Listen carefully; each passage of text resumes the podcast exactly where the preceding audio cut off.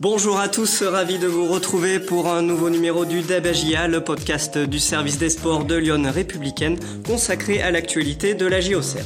Pour débattre à mes côtés aujourd'hui, j'ai Julien Benboili, journaliste sportif à Lyon Républicaine. Salut Julien, comment ça va? Salut Florent, salut à tous. Ben, ça va, ça va pas trop mal et puis euh, bah, il le faut hein, parce que les matchs s'enchaînent là, donc euh, c'est une semaine intéressante. Et pour compléter le duo, on aura Benoît Jacquelin, lui aussi joueur sportif à Lyon Républicaine. Salut Benoît, tu vas bien aussi? Salut Florent, salut à tous. Et bah ouais, ça va, en pleine forme, il faut parce qu'il y a les matchs qui reviennent tous les trois jours. Donc si on veut enchaîner, être titulaire et, et, être performant, il faut être en pleine, en pleine possession de ses moyens. Un Benoît ne veut pas laisser sa place. Eh bien c'est parfait, tout le monde est d'attaque. Alors euh, le thème de notre débat aujourd'hui c'est Valenciennes, un avertissement pour la semaine. Et oui, euh, la GIA a concédé le point du nul samedi à domicile contre Valenciennes sur le score de 1 but partout. Alors messieurs, petite prise de température avant d'entrer dans le vif du sujet. Julien, qu'est-ce que tu peux dire de ce match nul? Bah, déjà, j'ai été assez surpris de, de, de la production d'ensemble des Auxerrois qui ont été euh, pas mal bougés. On y reviendra en première période par euh, Valenciennes. C'est vrai qu'à la sortie de, ce, de, la belle victoire au PFC, on, on s'attendait pas forcément à ce rapport de force euh, sur la pelouse de la Baie des Champs. Et dans cette optique-là, oui, je suis assez assez d'accord sur le fait que ce match doit servir un peu d'avertissement en vue des, des rencontres au Havre et face à Niort. la GIA on le disait dès la semaine dernière, sera maintenant un peu plus attendu et euh, va falloir faire un peu plus d'efforts entre guillemets. Un effort, c'est pas forcément euh, l'investissement, mais voilà, va falloir faire un peu plus pour euh, pour pouvoir avoir des, des, bons résultats. Et ce match contre Valenciennes l'a mis en lumière. Benoît, c'est un avis que tu partages? Bah, en tout cas, c'est. Je retiens quand même que la G a pris un point et, et poursuit sa série, donc ça c'est positif. Après, effectivement, dans le contenu, il y a eu des choses euh, bah, assez assez inquiétante, mais euh, malgré tout, la GIA prend, prend quand même un point, donc la série euh, se poursuit cinq matchs sans défaite. Ça préserve la dynamique, mais effectivement, peut-être il y a, y a des choses à, à en retirer de, de, cette prestation. Valenciennes, un avertissement pour la semaine, c'est le thème de ce nouveau débat AGIA. Alors, on va rentrer dans, dans le débat. Donc, il est vrai, donc la GIA samedi pour la douzième journée de Ligue 2 a concédé le point du nul contre Valenciennes. Mathias Autrette avait euh, répondu à une ouverture du score valenciennoise juste euh, avant la pause. Euh, donc je vais peut-être commencer par une petite question de, nos auditeurs pour contextualiser les choses. C'est Gilles qui nous dit expliquez-nous pourquoi la GIA n'a pas gagné son match contre Valenciennes alors que tout le monde, journalistes, entraîneurs et supporters, la voyait gagner, se retrouver deuxième ce soir. Qui est responsable de cet échec à votre avis? Messieurs, c'est une question très ouverte. Ouais, ben je, tout le monde, journaliste, euh, là, je sais pas pour euh, pointer du doigt euh, les, les, confrères, hein, mais bon, nous, on n'a jamais dit que la GIA allait gagner facilement contre Valenciennes. Après, si les gens déduisent du fait que la GIA était très efficace face au PFC le leader, que ça allait être facile ensuite contre Valenciennes, c'est une erreur. Après, comment l'expliquer, c'est c'est toujours un peu difficile. Hein. même Jean-Marc Furlan, à la sortie du match, et avait quand même un peu de mal pour le moment à, à se faire une idée précise. Ce qui est certain, c'est que les Valenciennois ont joué parfaitement le coup. Ils ont aligné un système tactique un peu innovant, euh, pour eux du moins, en 4-2-3-1, qui a été fait pour gêner principalement euh, le jeu au Serrois, et force est de constater que ça a parfaitement fonctionné en première période. Euh, la GIA a pris le bouillon hein, pendant la première demi-heure, au moins. Euh, C'était un miracle hein, d'égaliser juste avant la pause sur ce coup franc euh, et c'est vrai que peut-être, bon, certains diront peut-être Sochaux ou quoi, mais moi en tout cas, ouais, cette saison, j'avais rarement vu la GIA autant en difficulté sur une mi-temps. Oui, Benoît, c'est peut-être ça le plus marquant, c'est cette mauvaise entame de match des Auxerrois. Euh, ouais, qui est dû aussi à la grosse entame de l'autre côté ouais, valenciennoise. C'est ça, les Auxerrois disaient après le match, euh, on faisait moins. Alors c'est peut-être un peu vrai, mais j'ai aussi envie de dire que les Valenciennois faisaient plus. Euh, c'est-à-dire que ils avaient annoncé la couleur en plus. Hein. Olivier Guégan avait dit euh, pour contrarier cette équipe de la GIA, il faut pas les laisser dans un fauteuil, il faut il faut aller les mettre sous pression. Et c'est ce qu'on a vu dès le coup d'envoi, vraiment dès les, les, les premiers temps de jeu ont, clairement dessiné la physionomie de ce qu'allait être cette, cette première période. Et avec beaucoup d'intensité dans les duels, dans les courses, euh, vraiment les Auxerrois étaient battus euh, dans l'agressivité par euh, par le VAFC et bah, tout de suite ça a débouché sur sur des occasions chaudes. Et au bout de 12 minutes il y avait un 0 pour Valenciennes et c'était amplement mérité. Et donc effectivement eu un, un, début de match difficile et même une première mi-temps entière difficile. C'est ça qui a été un petit peu surprenant. C'est que la GIA finalement n'a attendu que, que la mi-temps pour réagir et euh, pour mettre les, choses au point. Mais en cours de première période, il n'y a jamais eu vraiment de, de réaction. Et euh, voilà, ça a été euh, vraiment le calice jusqu'à l'Eli presque, sauf ce, ce coup franc. Alors quelles peuvent être les raisons de cette très mauvaise entame? C'est Alain qui nous le demande et, et, qui pointe aussi les absences de Touré sur blessure et Ngando par choix de Jean-Marc Furlan. Est-ce que ça peut expliquer cela aussi, Julien? Après, oui, on peut toujours refaire le match. Moi, je pense que Touré, oui, mais ça, je le dis depuis le début. Pour moi, Touré, euh, c'est le joueur le plus important euh, dans ce système du 4-1-4-1. Euh, là, c'était euh, Alexandre Koev qui retrouvait une place de titulaire et qui était à la récupération tout seul. Il avait plutôt bien tenu ce rôle face à Amiens, si je dis pas de bêtises. là, ça a été beaucoup plus difficile. Et c'est vrai que quand les Auxerrois ont pris des vagues, hein, clairement nordistes en début de match, je, ah, je pense que Touré aurait pu faire du bien pour pour casser un peu quelques contre adverses. Maintenant, on peut pas refaire le match. Euh, c'est comme ça. Ce qui est sûr, c'est que je pense comme Benoît que c'est surtout euh, un, coup tactique réussi des, nordistes plutôt qu'une AGIA euh, complètement passée à côté. Ouais, c'est ça, parce que par exemple en avant-match, d'après les analyses qui avaient été faites forcément sur les matchs précédents, Valenciennes jouait en 4-4-2 losange ou en 5-3-2. Mais à aucun moment ils avaient joué en 4-2-3-1, donc les, les AGIistes pouvaient pas s'attendre à ça. Et donc, au-delà de l'aspect mental, l'aspect, l'approche du match, l'approche psychologique, il y a aussi quand même l'aspect tactique qui est important.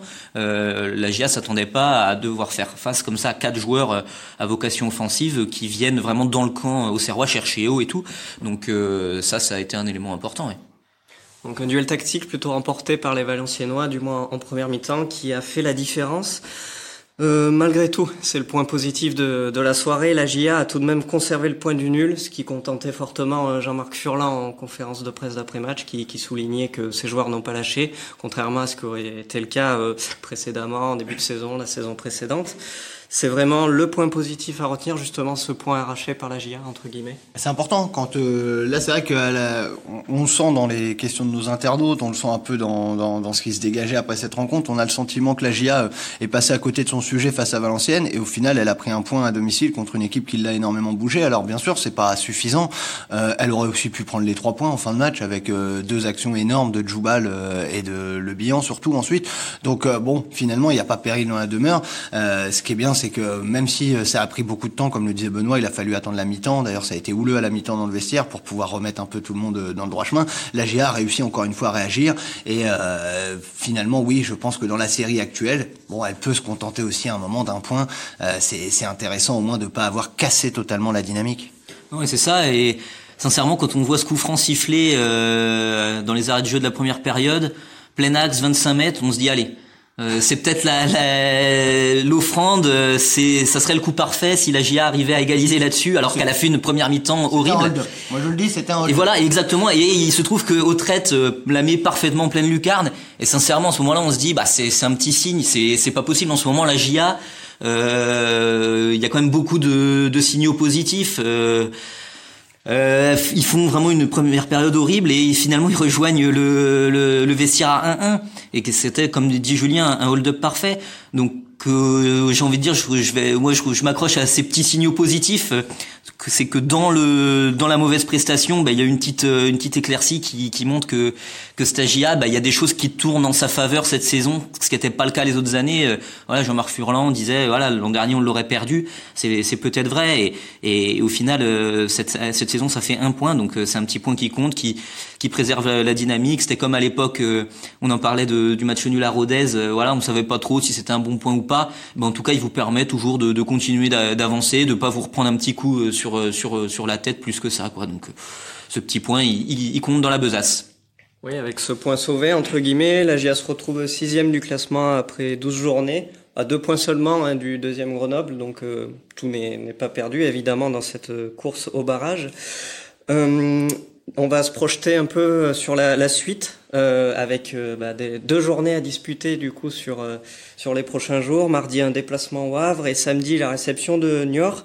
Alors euh, ce point accroché, est-ce qu'il est fondateur un peu pour euh, ce qui se prépare? On a Bernard qui nous demande, faut-il vraiment se méfier du Havre qui vient de prendre une volée 4-0 contre Sochaux? Eh ben oui, ben moi justement, j'ai envie de dire euh, pour répondre à Bernard, euh, effectivement, là, quand on regarde le score, on se dit oh bah super, on va au Havre, ils viennent de prendre une tôle contre Sochaux, c'est peut-être le moment de les prendre. On peut peut-être aussi se dire, vu les déclarations de Paul Le Guen, en gros, il a dit, euh, en gros, il a envoyé le message à ses joueurs cadres, les gars, si vous réagissez pas, moi je, mets les gamins du centre de formation, ils feront aussi bien. Donc on peut peut-être penser que le Havre aura le couteau entre les dents mardi et que comme face à Valenciennes, la GIA devra être au taquet parce que il y aura peut-être une réaction à Vresse. Donc c'est un peu à double tranchant. Peut-être. hein, peut-être. On a un œil avré hein, autour de cette table qu'on Oui, va bah, consulter. Oui, mon, mon cœur aimerait, mon cœur aimerait que le Havre réagisse dans les dans les prochains jours, mais s'il peut éviter euh, le match de mardi, c'est pas plus mal pour tout le monde.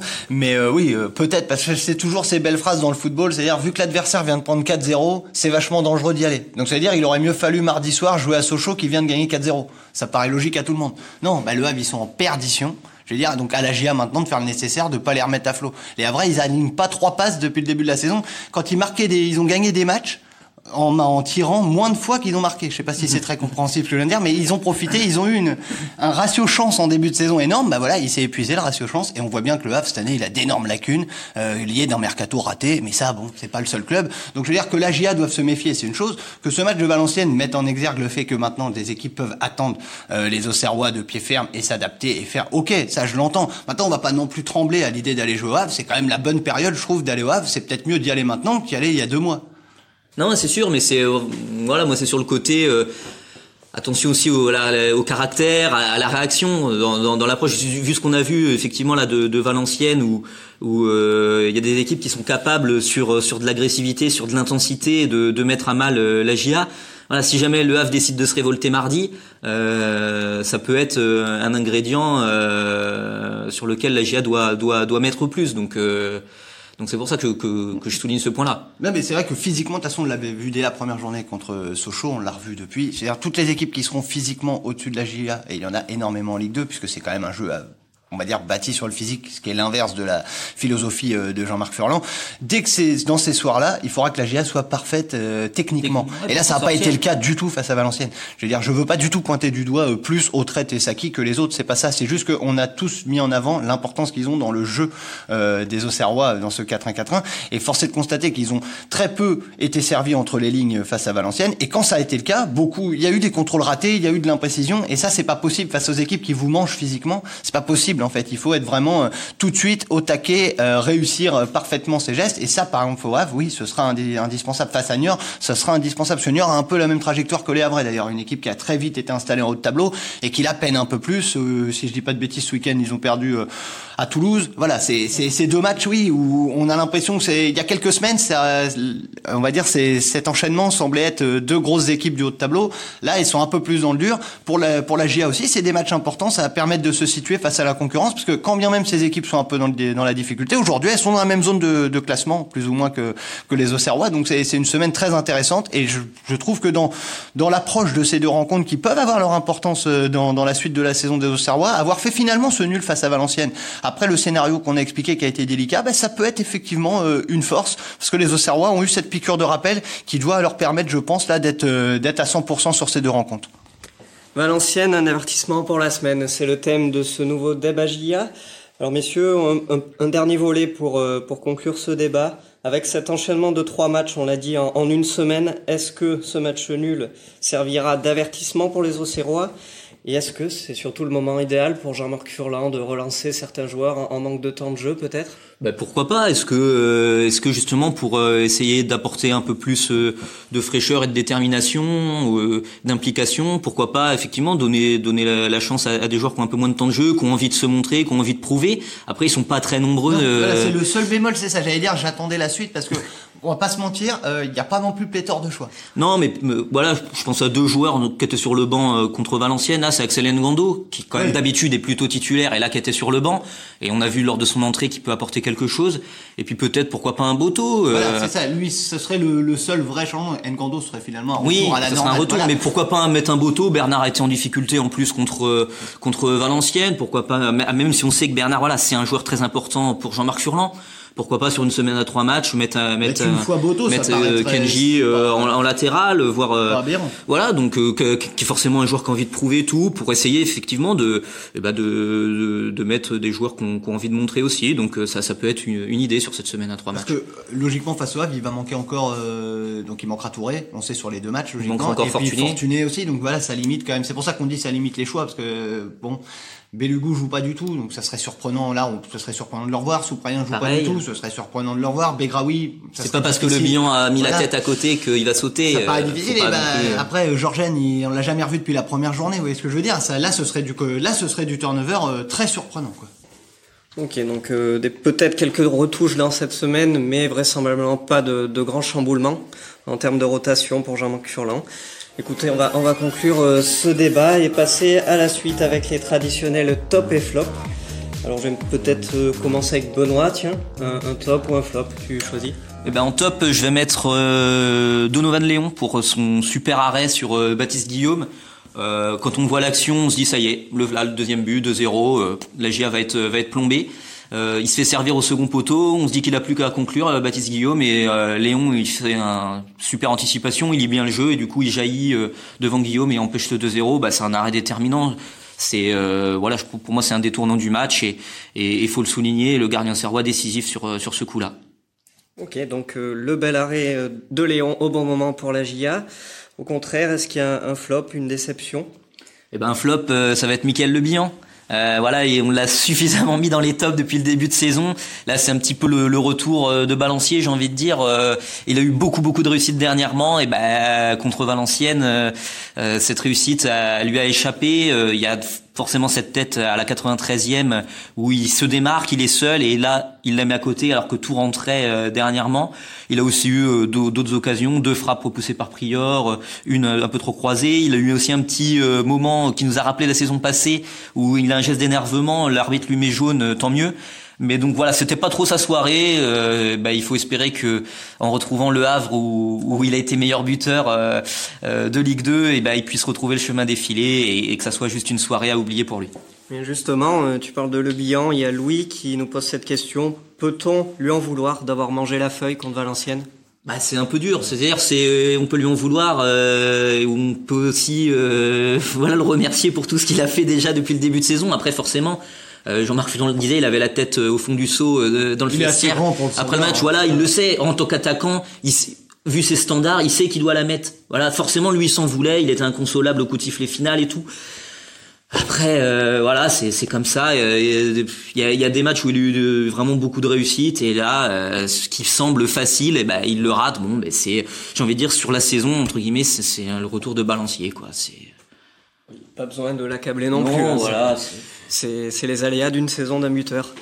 Euh, bah, je vais passer à Julien, des, des tops, des flops.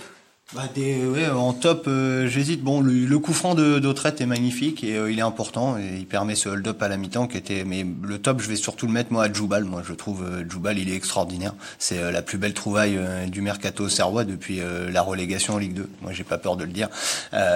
personne, oui, carrément. C'est, j'ai presque envie de dire qu'est-ce qu'il qu'est-ce qu'il est venu foutre ici, quoi. Et quand je dis ici, c'est pas au Serre, c'est la Ligue 2, quoi. C'est qu'est-ce que ce garçon fait en Ligue 2 C'est c'est impressionnant. En tout cas, c'est une superbe trouvaille et je trouve de match en match qu'il est impressionnant, aussi bien dans les duels aériens, il aurait pu d'ailleurs marquer euh, en fin de match, que dans tous les duels euh, physiquement, oui, dans le placement, dans, le, dans son jeu, l'intelligence, dans la relance. Non, vraiment, il est, pour moi, il est impressionnant.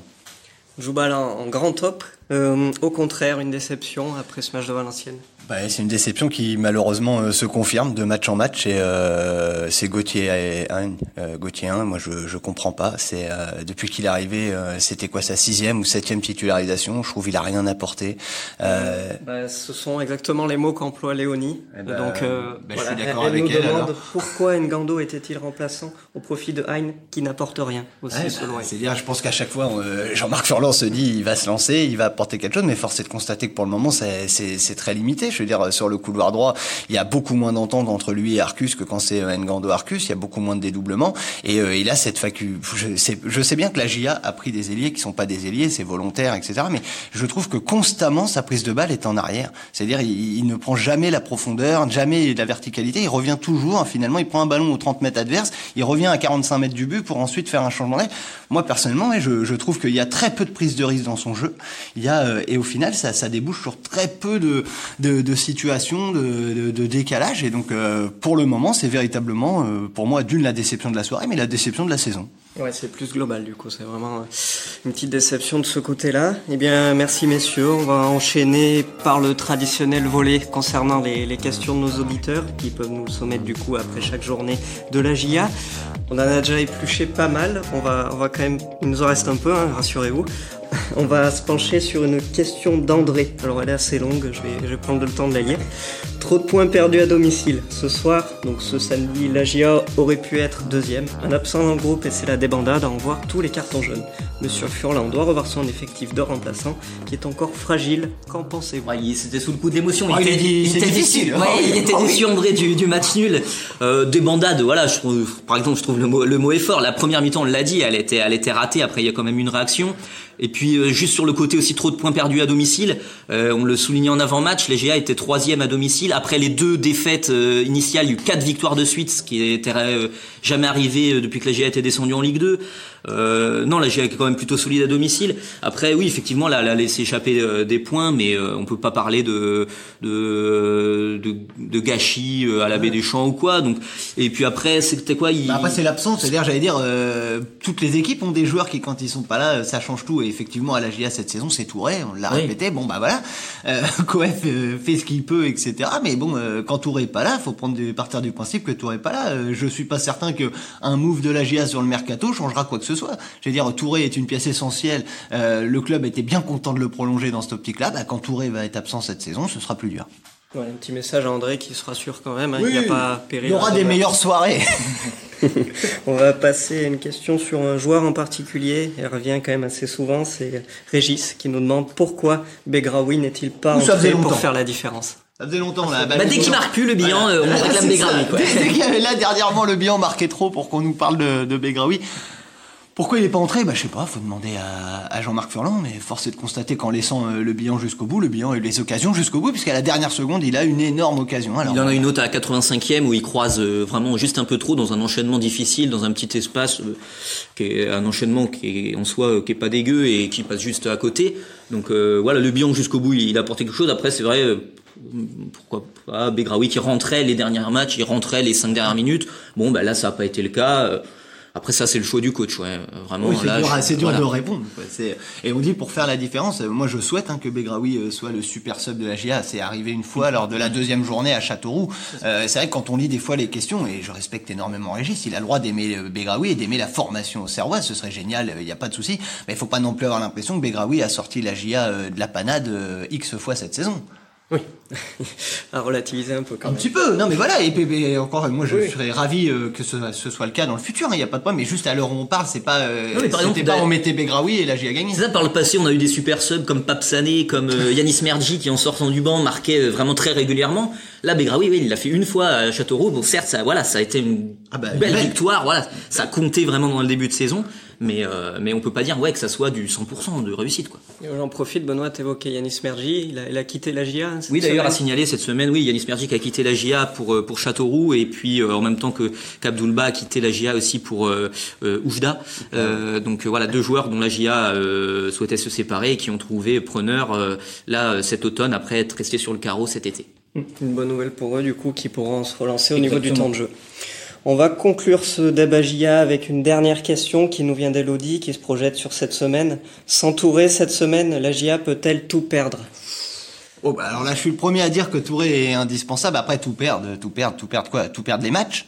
Parce que quand même, la GIA perdrait euh, au Havre et contre Niort, elle aura pas non plus perdu sa saison. Faut pas, voilà, faut pas non plus euh, aller trop loin et exagérer. Maintenant, euh, c'est une évidence, je le répète, que la vie sans Touré, c'est plus difficile.